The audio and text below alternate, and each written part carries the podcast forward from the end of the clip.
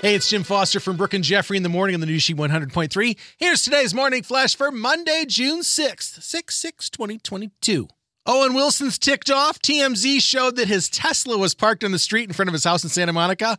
They actually didn't steal the car, they just put it up on blocks and stole his tires and rims, all for a grand total of about uh, oh, 4,000 bucks. If you're going to steal the tires and rims, why don't you just take the whole car? Come on, man. How about a little courtesy? Queen Elizabeth's Platinum Jubilee celebrating her 70 years on the throne wrapped up on Sunday. And closing the show before she made her royal appearance, Ed Sheeran singing the song Perfect in front of the crowds of thousands and thousands of people.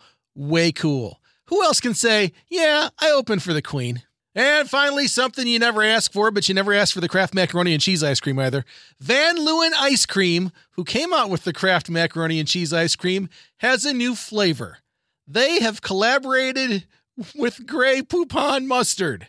Oh, pardon me, do you have any Grey Poupon? No, but I've got some ice cream. The Grey Poupon mustard ice cream has chunks of pretzels in it and probably chunks of something else. Wouldn't it be good with like hot dogs on top of it? I am going to go to Walmart. Of course, you can find it there and give it a shot, and I'll tell you how it goes. There's your Monday Morning Flash. Have a great day, and thanks again for listening to the New She 100.3. Hits the 80s, 90s, and 2000s.